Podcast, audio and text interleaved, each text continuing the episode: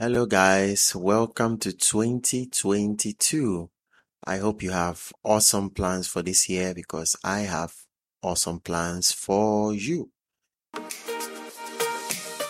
Okay, so we are still back on our new series. The last episode we tackled the beast and we tackled on the destination. That's the destination of the entire project.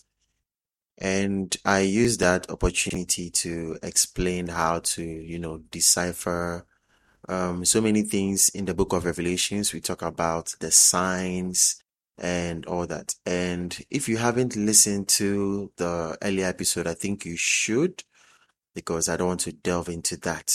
The earlier episode was for all that. We are moving straight to the next session of the series, which is the beginning. We went to the destination to explore what we expect to see. And now we are actually starting the series on the beast.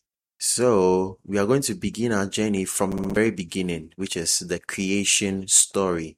It's nice to know how all these began. So let's first start with understanding what the term beast means from the biblical Hebrew perspective. So what is a beast? What is beast? So I found about four, related Hebrew words used in the Bible for this word beast. Some of them are she, and I can't really pronounce them. Sheva, Therion, Behima, but I'm sure I'm completely wrong in the pronunciation. I'm just speaking it from the English perspective, but mostly they are used to talk about cattle. Some of them are used to talk about cattle, life. And when you go deeper into it, the term beast means a creature that is alive, that's an animal. And beasts are simply animals. That's what it means from the generic standpoint, animals. But most of the times, you'd realize in scripture that the Bible will specifically talk about, let's say, cattle, sheep, goats. So even though beasts are animals, when the Bible wants to talk about the good kind of animals, it refers to them as to their names. And then the other kinds of animals are now referred to as beasts. So beasts are generally in the scriptures, if you read along the scriptures, it's used to determine or depict the wilder version of the animals. So the wild animals, the hyenas. Sometimes when God is mentioning, the Bible is mentioning lions, you hear lions, but lions are still beasts. And whilst we go through the entire story, you'd get to understand it from this standpoint too. But what I want you to know right now is that beasts refer to the wilder version of the animal. So let's stick with that. From the scientific perspective, humans and animals, that's beasts, are related in different ways. Humans are different from beasts. We are way better in terms of creativity, brain power, among so many other things. I want to talk about the spiritual aspect, the emotional aspect, but we'll touch on that soon. Probably not. But however, the biblical perspective gives us a much cooler version of the difference between humans and beasts. And this podcast is going to focus on that for a bit. So let's move on to the creation story. And if you read the book of Genesis chapter 1, going to verse 25, 26, and I'm going to read it for you now. And God made the beasts of the earth after his kind, and cattle after their kind. Notice the difference between beast and cattle, though they are all beasts. And God made the beasts of the earth after his kind, and cattle after their kind, and everything that creeps upon the earth after his kind. And God saw that it was good. And God said, let us make man in our image, after our likeness, and let them have dominion over the fish of the sea, over the fowl of the air, and over the cattle, and over all the earth, and over every creeping thing that creepeth upon the earth. So, if you just listen to this, what I just told you now, you'd notice one thing. Humans and beasts were created on the same day. We were both created on day 6. So, on the day 6 of creation story, God made beasts, and God also said, let us make man, and God made man. So God made beast and man on the same day. But if you notice, God made beast first, which will come to that soon. So he started with beast. Then after that, he talked about what? Man. And so this shows how closely related humans and beasts are, animals are. Though we are much more advanced, because unlike animals, as you heard me read, humans were created in the likeness of the Creator. We were created in the likeness of God. God said, let us create humans, or let us make man in our own image and after our likeness. So we were created in the image and after the likeness of the Creator. And we were given special purpose to serve as his image bearers. So what do I mean by that? When the Bible said, let us make man in our own image, that word image in the Bible is translated from the Hebrew word tselem,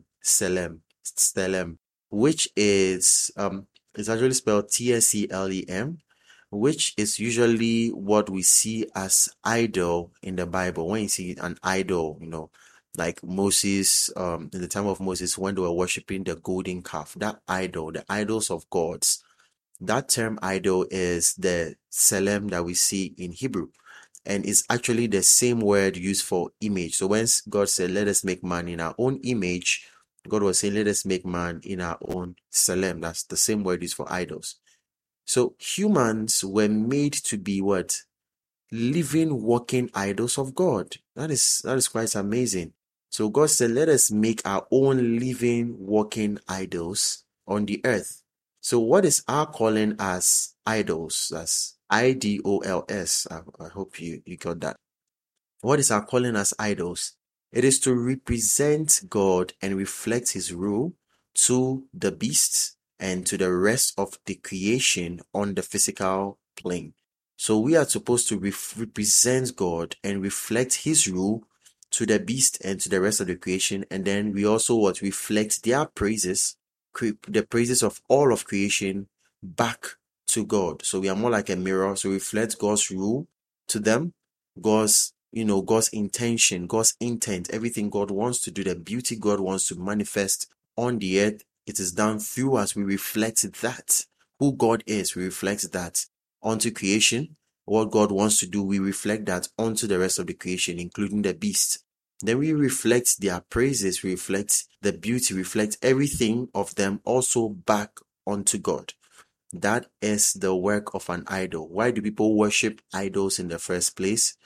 They worship idols because the idols are a representation, a physical representation of the gods that they are trying to worship. So there's an idol of a calf, or there's an idol of this, there's an idol of that. So when they're worshiping the idol, in actual sense, they are worshiping the god. So the idol stands as a physical representation of the god for them to interact with. Okay? So this is an amazing position that God has given humans. And Job put it this way. Job said in Job 7:17, he said this, what is man? That is, what are human beings that you exalt them, that you are concerned about them? So pat yourself on the back. You were awesome right from the very beginning. God exalted you from the start. So do you see why God hates it when humans worship idols? You see that in the very beginning, when God gave the first commandments. The very first thing, worship the Lord your God. And he also says that do not worship or do not bow down to any idol. The reason why God hates humans worshipping idols is because you yourself are God's very own idol. The thing you are worshipping is actually what you were supposed to be for all of creation to do through. So you are God's very own idols. God, the creator of the entire universe, has his idol, and that is you. So why would you lower yourself to such a state that you would worship idols? You see, so that is an amazing reason why God doesn't want that. So humans are God's very idol. So why then should they build and worship another? That's a way to demean and devalue your calling as a human being. And so that is the main reason for what we call an image. And I think that should be where this session is going to end. I want to take it slow and cool. So that is it. So this is the reason we are starting from the beginning. We want to understand, right now we just touched on the understanding of the human calling and how humans and beasts are related. In the next session, we are going to delve in further and you are going to hear some surprising things. It's been there plain in plain sight, but I'm going to show something to you in the next session that you'd really want to know about. So meet me in the next session and have a wonderful new year. Bye.